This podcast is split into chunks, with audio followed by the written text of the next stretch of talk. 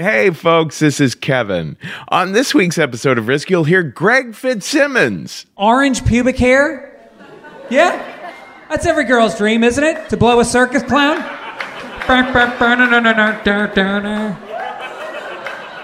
Now, hold on a second here. I have orange pubic hair. You know you love it. You love it. And you know what else you love? Policy genius. You know, if there's one thing humans aren't great at, it's predicting the future. Oh my goodness. Just look around, you know? No amount of crystal balls or fortune cookies or tea leaves could predict what's going to happen next in 2020. But one way to worry less is to get the right life insurance. That's where Policy Genius can help. Policy Genius makes finding the right life insurance a breeze. In minutes, you can compare quotes from the top insurers to find your best price. You could save $1,500 or more a year by using Policy Genius to compare life insurance policies. They can also help you find the right home and auto insurance, disability insurance, pet insurance. So, if you haven't found a play by play breakdown of your future inside a crystal ball or a cookie or whatever, you know, your little horoscopy thingamy bibbles there, that's okay. Be prepared for anything with life insurance. In just a few minutes, you can find your best price and apply at policygenius.com. Policy Genius. We'll always get the future wrong. We better get life insurance right. Also, we've got a bunch, a bunch, a bunch, a bunch of great Risk Live shows coming up. You can pitch us your stories for these shows, or maybe you just want to watch. Maybe what you're into is just watching. On March 4th, we are back at the Virgil in Los Angeles. Our last show at the Virgil was so spectacular. In fact, we're going to feature a story on today's episode from that show. But on March 4th, we're back at the Virgil in LA. On March 13th, we finally return to Reno, Nevada at the Bluebird. On March 20th, we're in Cleveland, Ohio at the Museum of Contemporary Art, the MoCA Museum there, March 20th.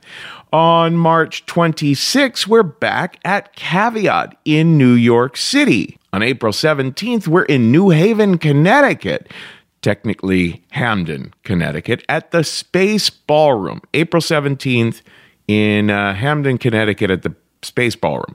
Okay, uh, May 15th, Dallas, Texas. June 12th, Durham, North Carolina, at the Motorco Music Hall. June 13th, Asheville, North Carolina, at the Grey Eagle. June 20th, Baltimore, Maryland, at Creative Alliance. Now, Whenever you want to check where's risk happening next, just go to risk-show.com slash tour. And whenever you get a hankering to, I don't know why I fucking just said hankering, but if you get a hankering to pitch us a story, go to risk-show.com slash submissions. Everything you need to know is there. Is your child struggling with a specific subject or need help with homework? Are they asking questions that you're not sure you can fully answer? IXL Learning is an online learning program for kids. It covers math, language arts, science, and social studies. IXL is designed. This program will improve your kids' grades. Studies done in almost every state in the country. The kids who had IXL are consistently doing better. Powered by advanced algorithms, IXL gives the right help to each kid no matter the age or personality. And it doesn't have to eat up all your time. One subscription gets you everything for all the kids in your home, pre K to 12th grade. So don't miss out. One in four students in the U.S. are learning with IXL. IXL is used in 95 of the top 100 school districts in the U.S. Make an impact on your child's learning. Get IXL now. And listeners can get an exclusive 20% off IXL membership when they sign up today at IXL.com/audio. Visit IXL.com/audio to get the most effective learning program out there at the best price. I'm Sandra, and I'm just the professional your small business was looking for. But you didn't hire me because you didn't use LinkedIn Jobs. LinkedIn has professionals you can't find anywhere else, including those who aren't actively looking for a new job but might be open to the perfect role, like me. In a given month, over 70% of LinkedIn users don't visit other leading job sites. So if you're not looking on LinkedIn, you'll miss out on great candidates like Sandra. Start hiring professionals like a professional. Post your free job on linkedin.com slash recommend today. Now here's the show.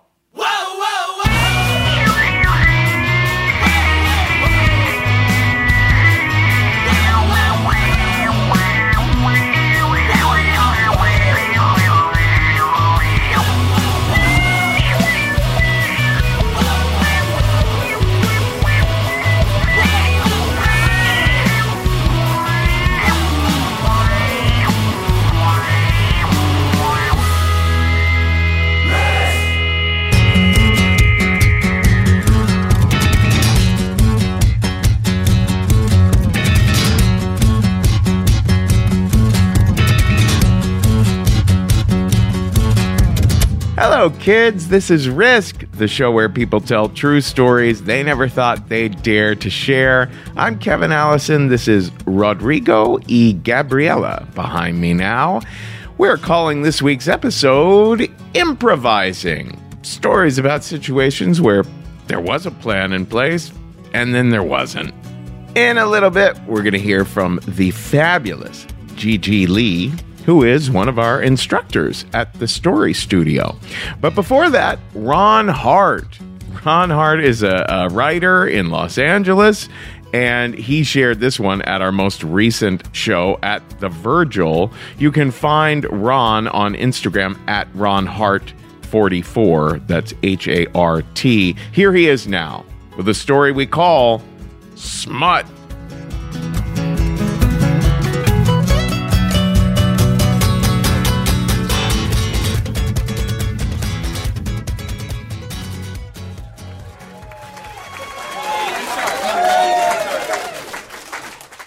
I write family friendly television, things like shows for the Disney Channel, Fuller House. You know, the type of TV that if you've ever seen it, it's like you were on an airplane and you wonder, who writes that shit? that would be me. I write that shit. And I learned how to do it by writing pornos.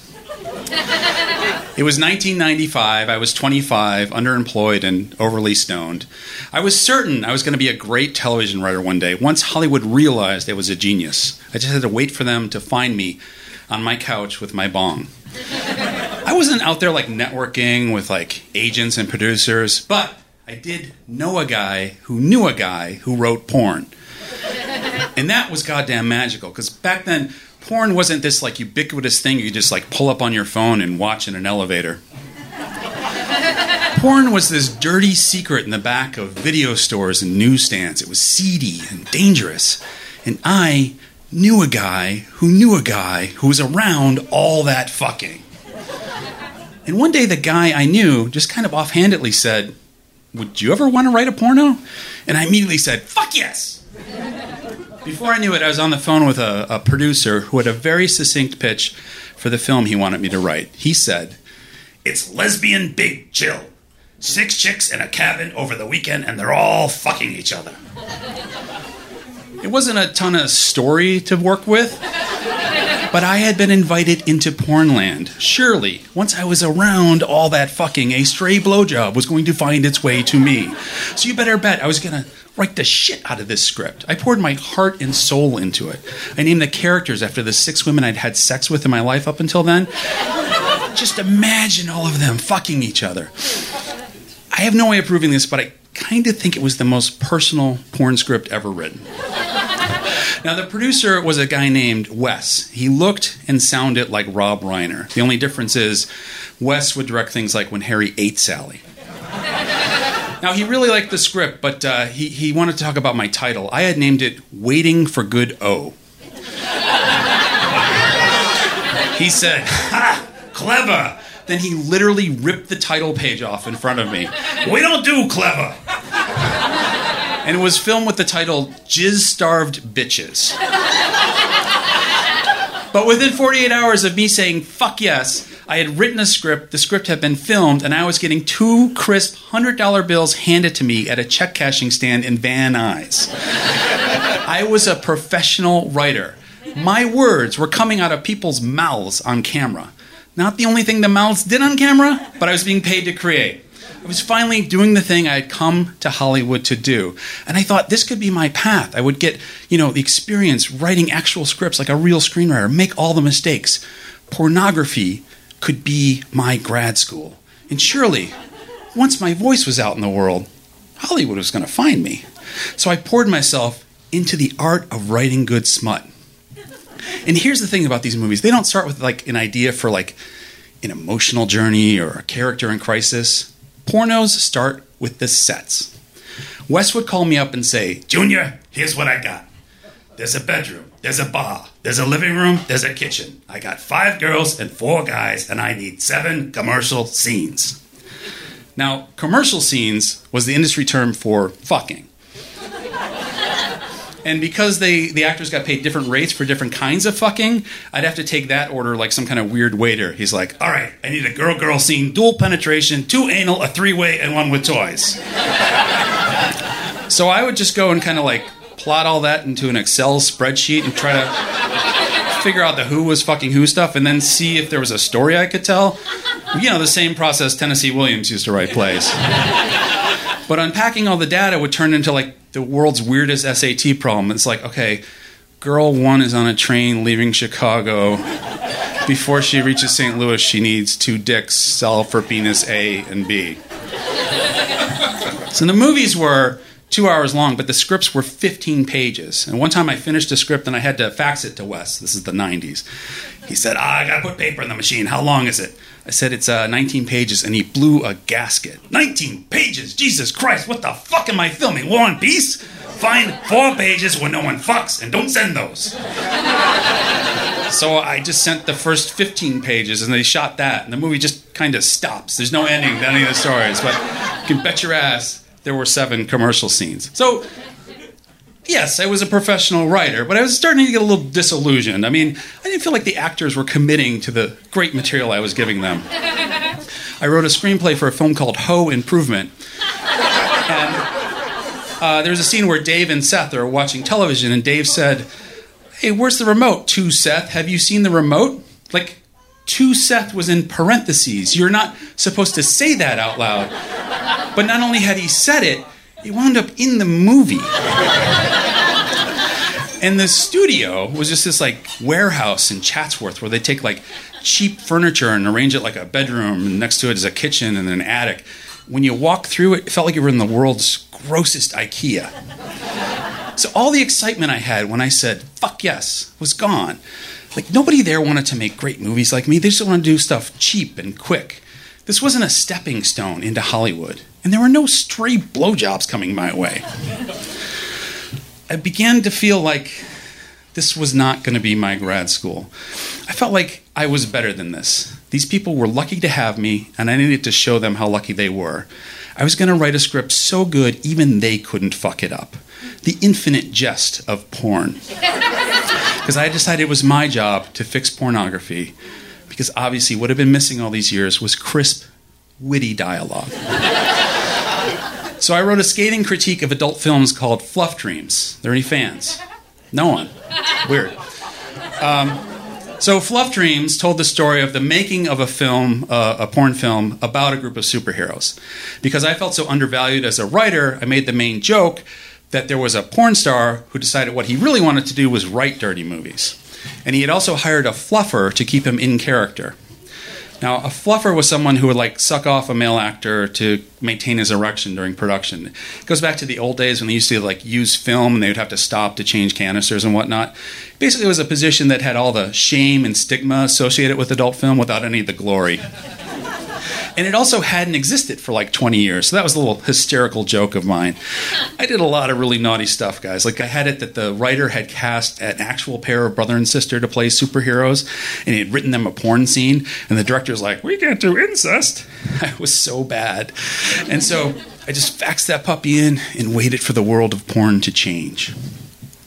The night of filming, my phone rang, and I immediately knew it was Wes.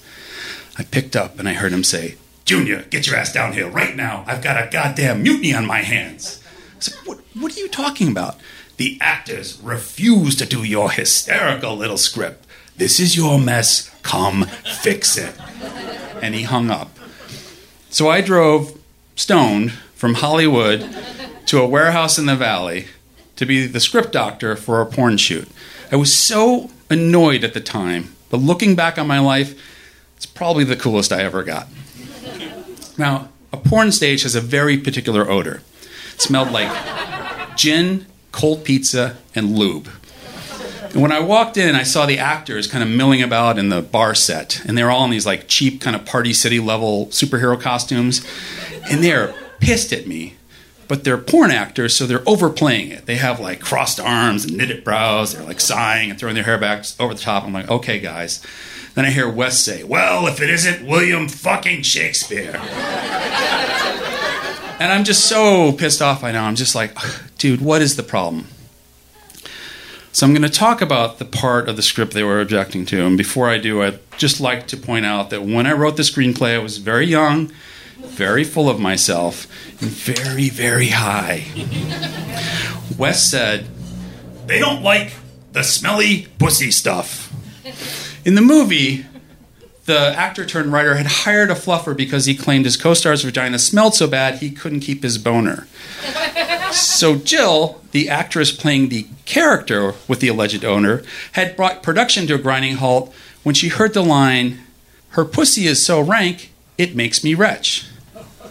Yes, that is the kind of crisp, witty dialogue 25 year old me thought was gold. I thought it was fucking genius and couldn't believe anyone would question that fact. So I said to him, I said, Wes, are you telling me people who are being paid to have sex on camera think something I wrote is too offensive? And he looked me right in the eyes and he said, Not offensive, Junior, degrading. There's a difference. And I truly believe this is the best advice I've ever gotten about writing. It stopped me cold. I realized that just because these actors weren't as committed to turning low budget porn into great cinema as I was, that I decided it was okay for me to judge them the way society does as trash. But they were just there doing a job like I was. So I, I went over and I tried to work it out with them, and I huddled up with the Party City Avengers and Jill, who was. Uh, dressed like uh, Poison Ivy, kind of spoke for the group, and she said, you know, she, they were pissed off. They, it was obvious this script was mocking them, and she said that she didn't want to do a movie where someone said she had smelly pussy because she wasn't sure the guys watching the movies would be smart enough to know that that wasn't true, and then they wouldn't want to see her in other movies. The phrase brand management wasn't really a thing back then, but I was like, this lady is way ahead of the game here. I, that's the thing. I've been acting as if no one else there had any dreams or ambitions to do anything bigger than this. I was making fun of them for doing their jobs. It didn't make me clever. It made me an asshole. So I said, okay, uh, guys, I, I want to fix this. Let's figure it out. I was like, what if we find out that uh, uh, uh, the, the guy is someone that Jill dumped, and, and she could explain that she's, he's lying uh, just to get back at her. And then everyone realized he's a big asshole. And they liked this fix. It, it sounded good to them. Jill liked the part where the writer turned out to be an asshole. So it's like, all right, now we have to change the pages, but this has apparently never happened in the history of porn. So we're marking up the script with the only instruments we had, which were eyeliner pencils, and we're like writing an electric teal. But we're putting our heads together, we're getting it done, and like this to this day is a part of production that I love the most. When like everyone has to like get together and, and do something at the last minute, and and we're fixing it, and it feels good, and we start filming again. But there was just so much wrong with the script, we couldn't fix everything. So a character entered and said whew, can we get some potpourri in here? And Jill just throws up her hands. I was like, wait, it's just one line, we can fix it. But she left, and half of the cast went with her. And I turn and I see Wes swirling a gin and tonic in a red solo cup. And he says to me, Junior, I need to film one more commercial scene. Then he points to the only two actors that didn't leave and said, These two are up. And I, of course, this was the pair playing brother and sister. so I say to him, Wes, wait, we've already established they're siblings. Now you want them to have sex? How is that going to work? He got this huge grin on his face, handed me an eyeliner pencil, and said, I don't know, but I'm dying to find out. so I went off in a corner and quickly scribbled a scene down with my eyeliner pencil. And I swear to God, if you can find a copy of Fluff Dreams, you can watch this. Dina lies on a bed. John enters and says, Hey, baby, let's fuck. She says, Fuck, we're brother and sister. He says, Not anymore. I just found out we're adopted. She says, Adopted? Then let's fuck. And girl one and boy two get on a train, leaving Chicago, headed for Bone Town. Fade out. Got put on a VHS tape, put into boxes on the shelves in the back of video stores, surrounded by thousands and thousands of the same thing. It had become just a drop in the river of smut. But had it changed me? Fuck yes.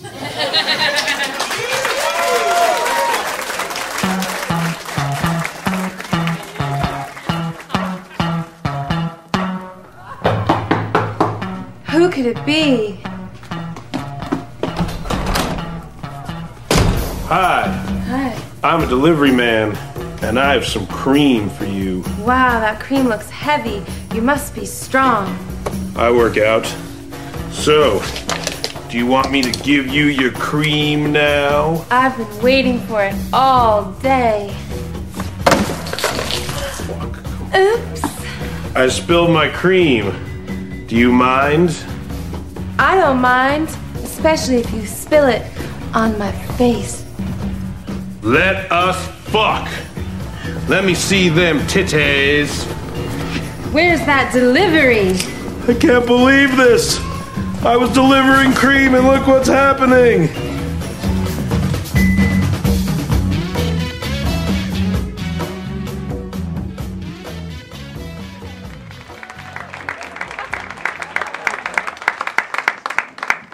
So I grew up in Miami. Yeah, 305. 305 till I die. Uh, my family's Korean, and I have two younger brothers. And my middle brother, who is uh, two years younger than me, has this story about my mom that's become like family lore at this point. So when my brother was nine, he and my mom went to the mall uh, because they were going to return a pair of sneakers for him at the Foot Locker. And, and my mom is this tiny Korean woman. Her English isn't great. Um, she makes up her own like English phrases. Like instead of saying "excuse me" when she goes up to someone, she'll say, "Do me a favor, please." I don't know where she learned this from, but to this day, that is her opening line. So she's at the Foot Locker. She goes up to the sales guy and she says, Do me a favor, please. My son wore these shoes one time. They don't fit. I want my money. And the sales guy's like, Ma'am, I'm so sorry, but we only give refunds on unworn items. And this upsets my mother. And you can tell she's upset because it looks like smoke is blowing out of her nose, like she's like a cartoon bull. And she's like shaking the sneakers and she says, You gave me bad sneakers. I want my money. Give me my money. And the guy's like, Ma'am, please calm down. And this upsets my mother even more. And she takes the sneakers and she throws them on the ground. And my poor nine year old brother, I think he's like hiding behind a shoe display. And the guy's like, Ma'am, I'm sorry, but it's against store policy. And my mom, who misunderstands them, says, I don't care if you call the police.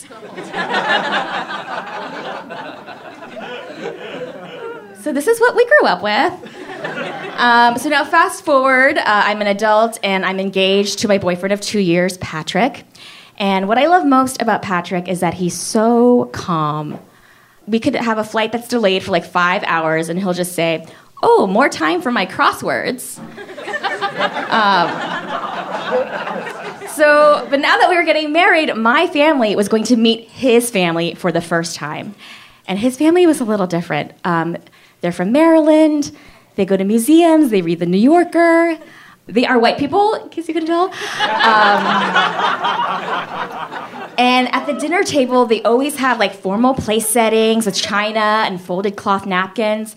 My family, we didn't use place settings, and instead of cloth napkins, we used a roll of toilet paper. it wasn't stylish, but it was functional. Uh, and my family, we will argue over anything. Um, a fight over the TV remote will turn into a bloodbath. Patrick's family, I've never seen them argue. The closest was when he and his dad disagreed over the right way to carve a turkey. It was pretty intense. Uh, I don't remember what the right way was because I was too busy eating the turkey later. Um, but you know what? I love my family. They made me who I am, uh, a person who is overly like nice to salespeople. And and Patrick's family has been nothing but like nice and, and loving and accepting of me, but also because I've only showed them like my good side, like my elite college side that my parents went into debt for. So like I know how to act like Frasier around them, you know, like I, I like Sherry, um, but now they're about to meet like all sides of me, like Frasier's dad. Um, so now it's the weekend of the wedding. We're all in Maryland. My family flies in. It's my mom, my dad, and my youngest brother. Uh, the middle brother of the Foot Locker story, um, he did not come for whatever family drama of the week. And I think, you know what? One less relative, less drama. That's great. And my mom arrives at the airport and she's like, Oh, I couldn't sleep for the past three months. Does Patrick's family like ginseng tea? Oh, I should have brought ginseng tea. And my brother and my dad are just like, Hey, um, as if they just traveled all this way to like see me get braces or something. Uh, so that evening is the rehearsal dinner, and uh, Patrick's sister has organized uh, beforehand a manicure session for all the women to like get to know each other in like a low key way. And I think, oh, there's like no salespeople involved. Great. so my mom and I we go to the nail salon, and it's like a typical nail salon, what you'd see in Manhattan, like not too fancy. Uh, but my mom is like wearing like a new dress, and she's wearing like jewelry for the first time and she meets Patrick's mom and his sister. They're like, "Hi, Miss Lee." Like we're all just very polite. Like we're all pretty nervous. And so then we all go to our individual nail stations, and I'm sitting here. My mom's to my left, and Patrick's mom and his sister a couple of tables away. So we're not really close enough to really talk to each other. And I think this is great. Like this is ideal. And, and then my mom's manicurist comes over and she's Asian. And I think, oh, maybe this will make my mom feel more comfortable because this is my mom's first time getting her nails done. But my mom makes a face. It's just a slight flinch, but I know that face. My entire life, I have feared that face. Because when your mother erupts like Mount Vesuvius, you read the signs. But she doesn't say anything. And I think, oh my God, maybe like she's not gonna have any drama for her only daughter's wedding weekend. and I like start to relax, and a couple of minutes pass, and I hear some commotion. And I look over, and my mother is glaring at her manicurist. And I ask her in Korean, what's wrong? And my mother says, She told me to pay up front. What she did is not right. And my mom, this, since this is her first time getting her nails done, she didn't realize that you pay first because otherwise you ruin the base coat. and I'm like trying to explain this to her in Korean, like, no, you smudge the base coat like she doesn't think you're gonna skip on the bill. You don't want to. I'm like, well, how do you say base coat in Korean? But my mom isn't listening to me. She's just like waving her hand at this manicurist. She says, "That's not right. What you're doing is not right." And the manicurist just looks at me like, "Can you fix this? Because I have a lot of other customers." Uh, and I'm like trying to whisper yell at my mom because I don't want anyone else to hear. So I'm just like, just pay, just pay her, okay? Stop it. And meanwhile, I look over at Patrick's mom and his sister, and like they don't even realize what's going on. They're just like la di da, looking at the TV, like Hoda and Kathie. And I'm like, stop it, just stop it. And my mom turns to me and says in English, I'm only staying here because of you. So the one time she uses perfect English is to insult me during my wedding weekend. And so I yank her and I say, We're getting out of here. And so now Patrick's mom has noticed and she asks, Where are you going? We haven't even done the pedicures yet. And I'm like smiling with like tears streaming down my face. And I'm like, Oh, it's okay. Like, I mean, my nails are still wet, but whatever. It's, it's just my wedding. We have to leave. So my mom and I go outside. It's just me and her. All bets are off and I say, Get in the fucking cab! And I turn to the cab driver, uh, We'll be going to the Marriott in Bethesda, please. Thank you. and the entire cab ride is just silent. And we get to the hotel, we go our separate ways, and I meet up with Patrick, and I'm like, I can't believe, like, who has a fight at a nail salon? And then I think about the rehearsal dinner and how it's at his aunt and uncle's house, and it's catered. And I tell Patrick, we have to cancel the rehearsal dinner. And he's hugging me and he says, I'm so sorry that you feel so upset. But um, people paid a lot of money for this, so I'm gonna need you to get it together. I'm like, did you not just hear what I said? What if my mom starts like flinging plates at people? She's capable of anything. She's my mother. But I knew he was right, and plus, like, the dinner was an hour away, so just logistically, like, we couldn't cancel. So we arrive at the dinner, and uh, my mom's acting like nothing's happened, and people start giving toasts, and they're really beautiful toasts. And my mom starts to cry, and my mom never cries. She makes other people cry, but she doesn't. And I go up to her and I say, Mom, what's wrong? Did a waiter look at you wrong? And she says, You know, now that you're getting married, you're not my daughter anymore. You're not part of Patrick's family. And I felt so bad because this entire time I was so worried about his family judging my mom. And I, of course, judged her the most. And this is a woman who came to this country at 25, didn't know anyone, didn't know the language, raised three rambunctious kids who only ever wanted to go to the mall. And I could kind of see why she'd get irritated. And so I hugged her and I told her I loved her. But you know, it was my wedding weekend, and I was like, I'm gonna need everyone to get it together, even you, mom, love you. Um, and after that, like all tension broke, and the wedding itself was beautiful.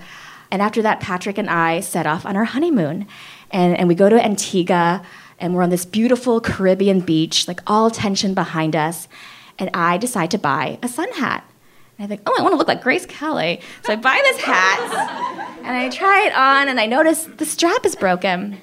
So I go up to the street vendor. I'm like, oh, yeah, it, like the strap is broken, so I'd like a refund, please. And she's like, no, can't. I'm like, um, you sold me a damaged hat. I want my money. Can you give me my money? and Patrick's just like shaking his head. He's like, Gigi, please, not on our honeymoon. and I couldn't believe it. I'm becoming my mother. Thank you.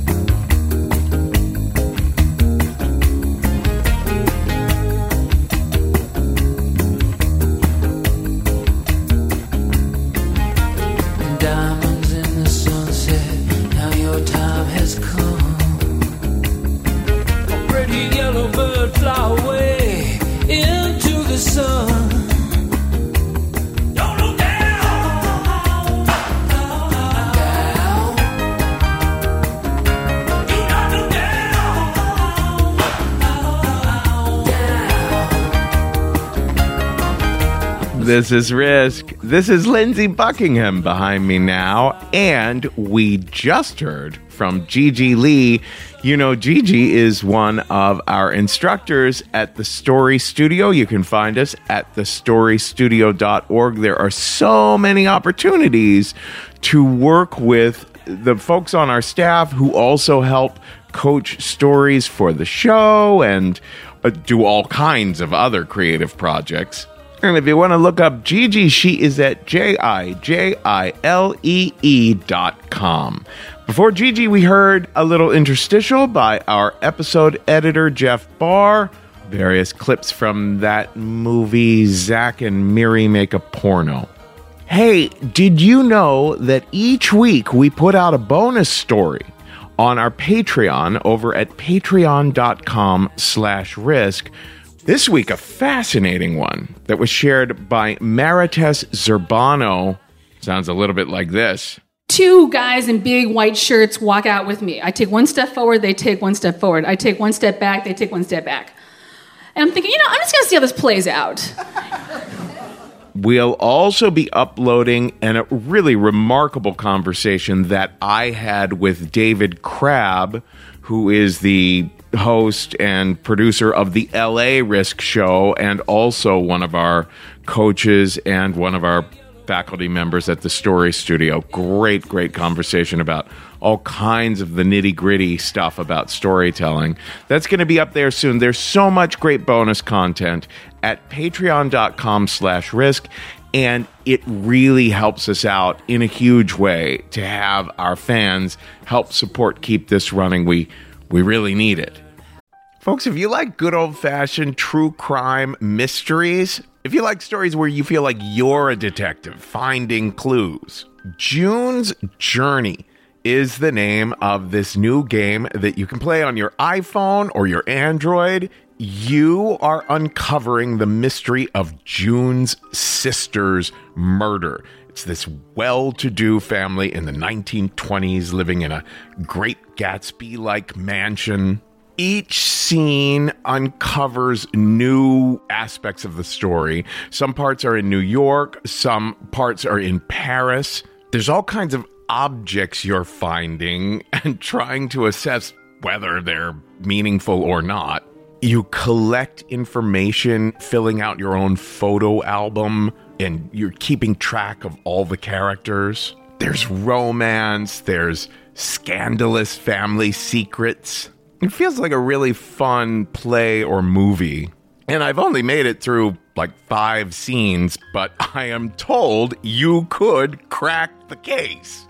All you need is an internet connection and downloading on iOS or Android. So discover your inner detective when you download June's Journey for free today on iOS and Android.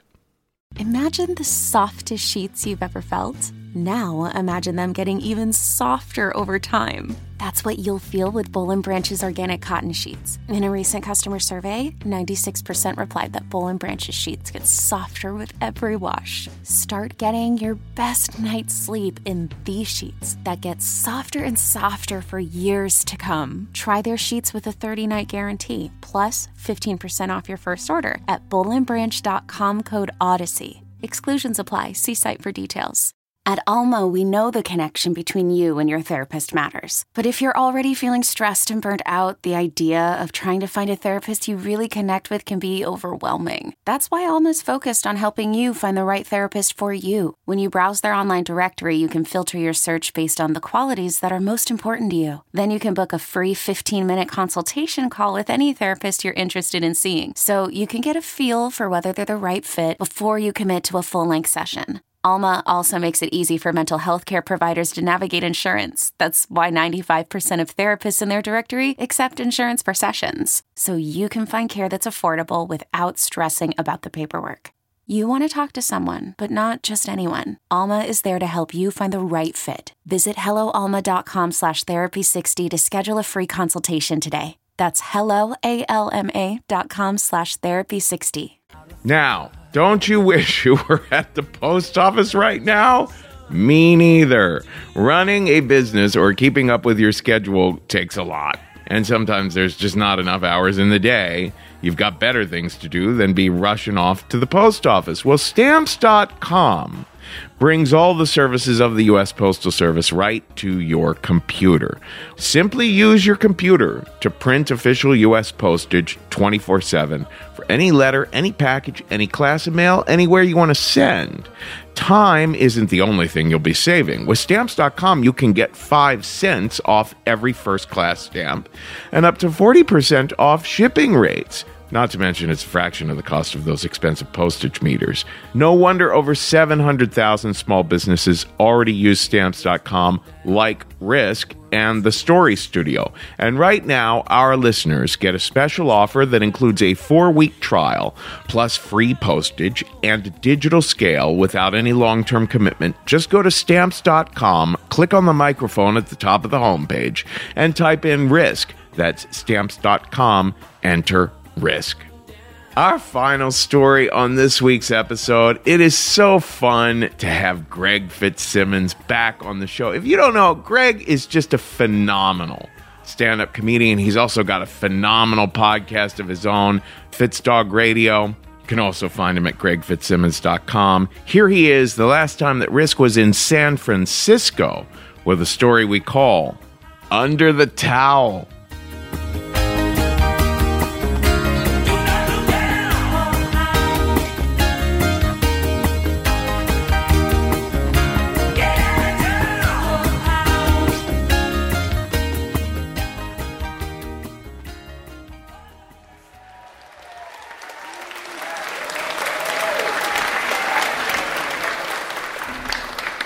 So I want to talk to you guys about a massage, my first massage.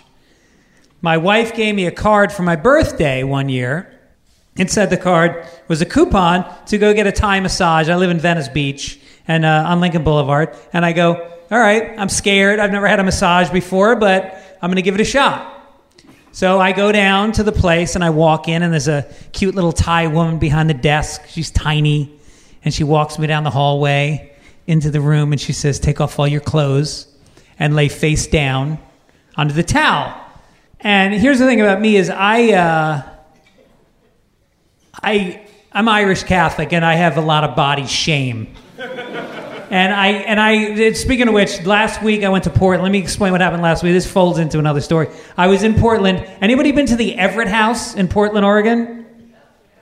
You've been there. So I get a massage there, and then afterwards they go, if you want to uh, go to our spa, we have a spa, and it's got a steam room and a sauna and a hot tub. And I said, that sounds great. And the, the lady goes, I should tell you, it's clothing optional. And I said, Well, uh, what, what, what option are people going with today? and I'm, I'm scared, but at the same time, I'm kind of like exhilarated, like, you know what? Fuck it. I'm going to do it. I said, Yeah, let me do it. So I go in, and they give you, they give you one towel, and I walk inside, and, uh, and I take off all my clothes.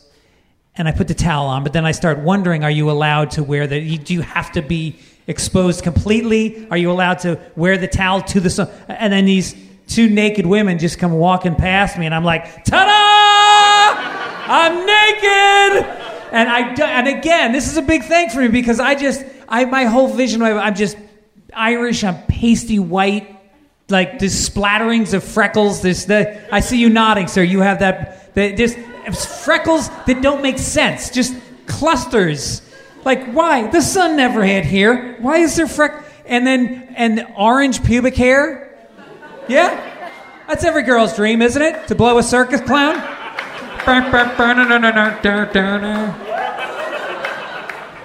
and just skinny and uh, just little, uh, and not a lot of hair. The hair is uh, really only in certain places. Like, I realize, like, I only have hair where there's holes like my nose, my ear, my asshole, clump of hair. That's it.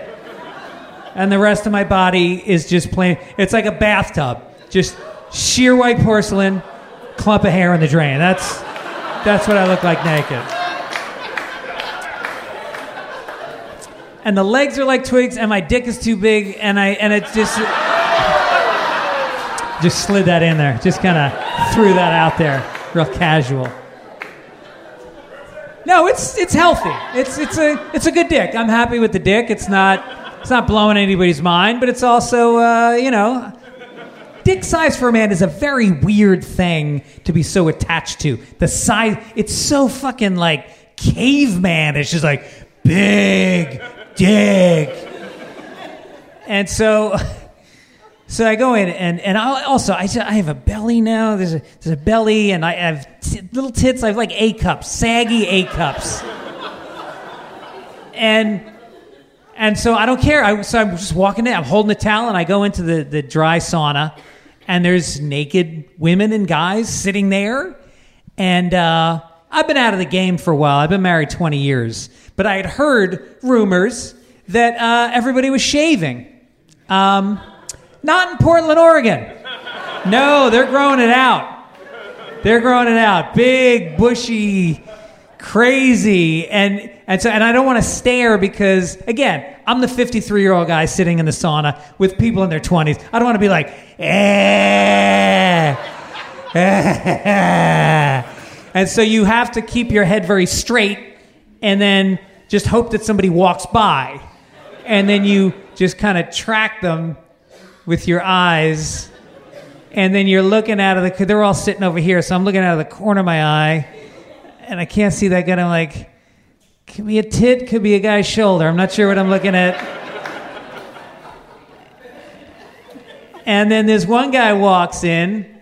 Johnny Portland walks in with the man bun, shoulders back, tatted up, and he is swinging dick. Big steak just back, hits me in the shoulder, like hurt, like he punched me. I was like, whoa, take it easy. And then he sits in the corner, sits in the corner, puts his leg up, like he's showcasing it.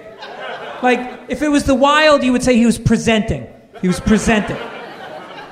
And now this girl gets up to put a ladle of uh, water onto the hot stones, and she puts it on, And then, and I'm not making this up, she begins doing Tai Chi. Like just rolling, arms going over her head, splaying. And again, not the person you want doing naked Tai Chi, but you feel good that she's owning it. You know, it's a like the whole thing makes you feel free and like, yeah, we're all we're all beautiful. Everything's beautiful. And I'm feeling beautiful about my penis because uh, the the temperature is such that my penis is really full. it's moist in there and it's warm and again and you because again you don't want to be shrunken but you don't want to be too big either. I think i think that raises some uh, some red flags when i think there's a certain uh, angle. If it's above 45 degrees i think they throw you out. It has to it has to be under control. It's almost like a, a ride at disneyland where the line is like if you're you have to be this big to ride this is like no if you're bigger than this you got to get off the ride you got to get out and so I realize now I want to go out to the hot tub. Now the hot tub is outside. Now who who went to the Everett House? Yeah, oh, you haven't been in it. Has anybody been naked in the Everett House? Clap your hands. Did you love it? Did you go to the backyard to the hot tub? And you go outside and it's 37 degrees out and it's raining. But I feel like, fuck it. My girth is perfect right now. I can make it to the hot tub without losing any power. So I walk outside, and the, and the wind hits me, and the rain hits my dick, and it goes, and it sucks up back into my body. All of it. Every piece of flesh in my penis. All the meat, there's no shaft. The shaft is gone. It's just a crown sitting on two balls. It looks like a bald guy with hairy shoulders. There's no. And now I have to walk to the hot tub. Keep in mind, everybody's sitting in the hot tub. Their eyeballs are even with my dick. Same height. And now I got to walk into it, and I don't give a shit. I just, I, I'm proud, keep my head up. I walk in, but I'm mortified. I get under the water, and I just, and I, and I'm fluffing. There's bubbles, so you can't see, but I'm fluffing. I'm stretching. I'm trying to get back, trying to get back to neutral again. And then all of a sudden, uh, Johnny Portland comes swinging out to the yard. Cold air, no problem. Rain makes it bigger. He gets in, he gets into the hot tub and just, there's a splash. There's an audible splash. The water level rises. And I just sat there. I wasn't getting out after that. I sat there till everybody got out of the hot. Tub. I was dizzy. It was 45 minutes. I was dizzy when I got out. So anyway, so back to the massage room. So I'm so I'm getting my first massage. And so now I'm alone in there, and then the woman comes in and she starts to rub, and I'm face down, and it is way more powerful than I ever imagined that this woman had in her. I mean, she's got kung fu grip, fucking hardcore. She's digging into my calf muscles with uh, I don't know if they're elbows or whatever, but it was like intense pain. It was it was my first massage, and I was like, oh, this sucks. I don't know why people do this. This is like excruciating pain. And she starts working her way up my leg, back of the thigh, even harder. Then she gets to the butt cheek, pushes the towel aside, puts some oil on my butt cheek, and starts rubbing like deep, deep circles, like going in, like like deep to the point where you start thinking, "Did I take a dump today?" You start worrying about your hygiene. And then she works her way down to you know that little crease between your ass cheek and your thigh, that nice little smile that you got in there. She's got her finger in there. There's a pressure point. She's got her finger in the crease, and she's pushing the pressure point, and then she goes a little further down, and then a little further down, and then there was a grazing of the ball sack. Just light, just light. I was like, okay, mistake.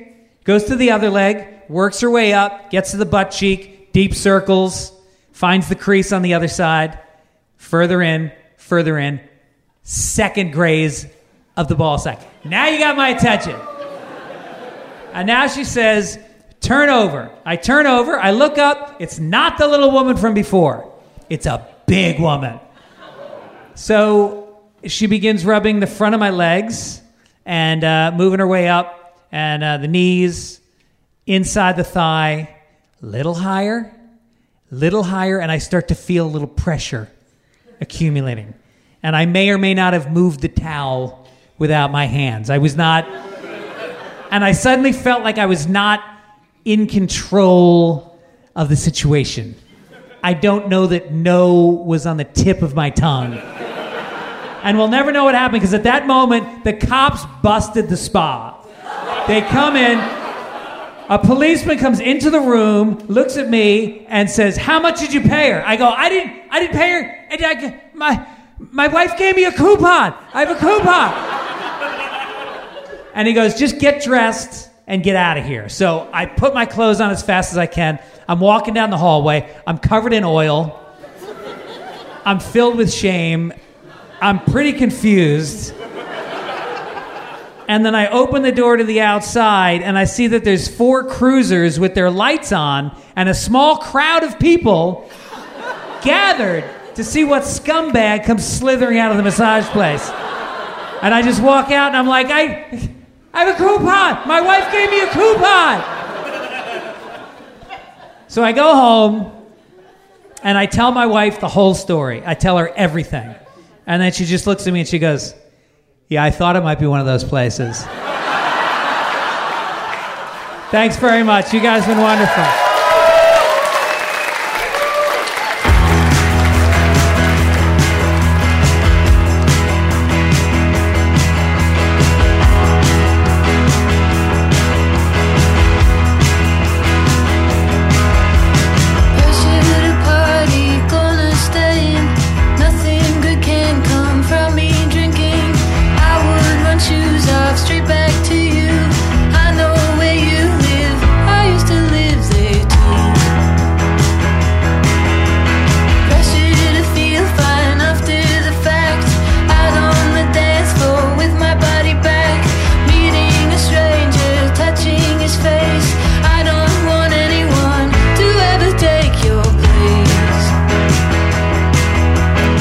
That is all for this week's episode, folks. This is Julia Jacklin behind me now.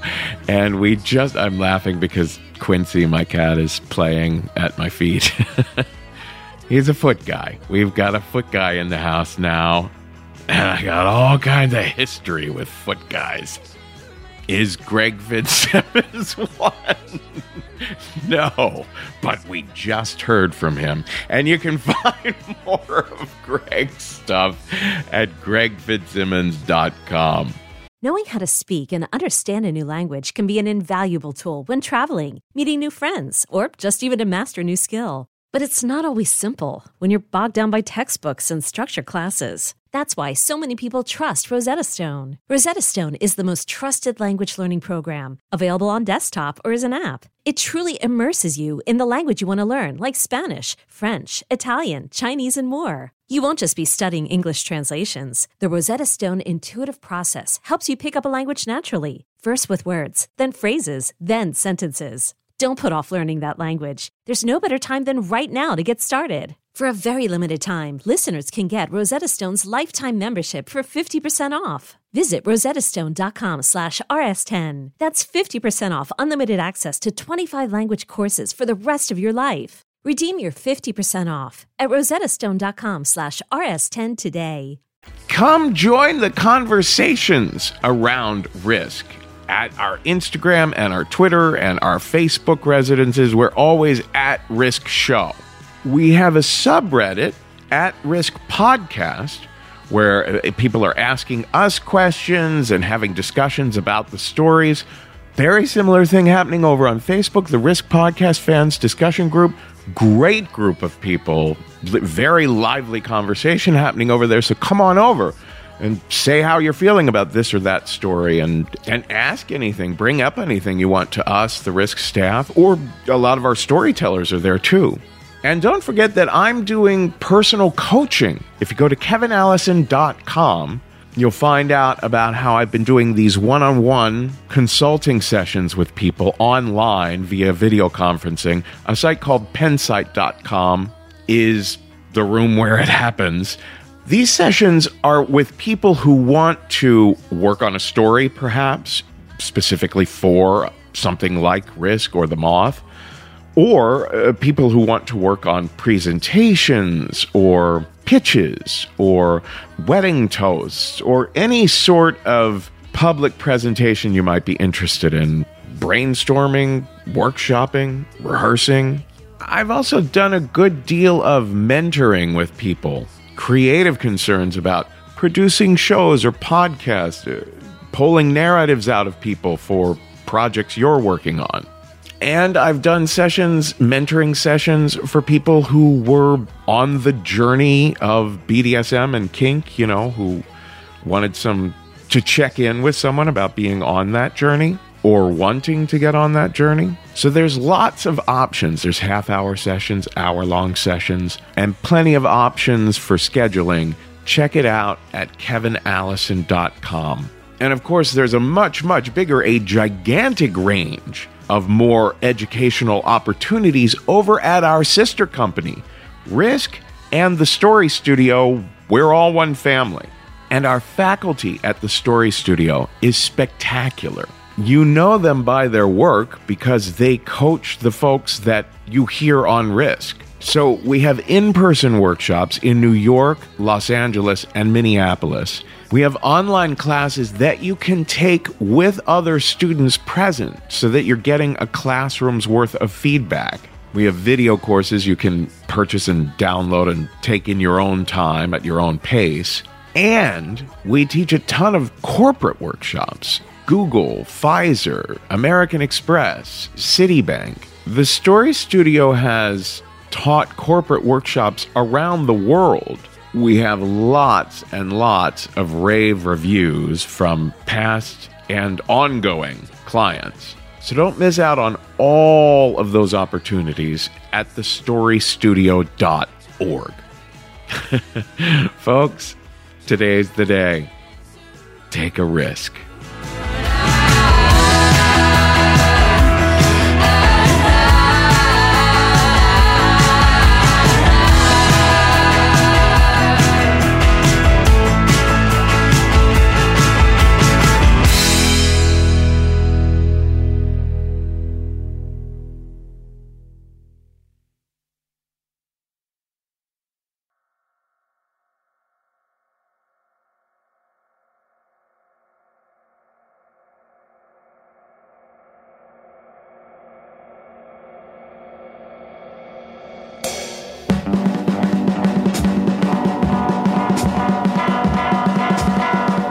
He's a foot guy. We've got a foot guy in the house now. And I got all kinds of history with foot guys. Is Greg Fitzsimmons one?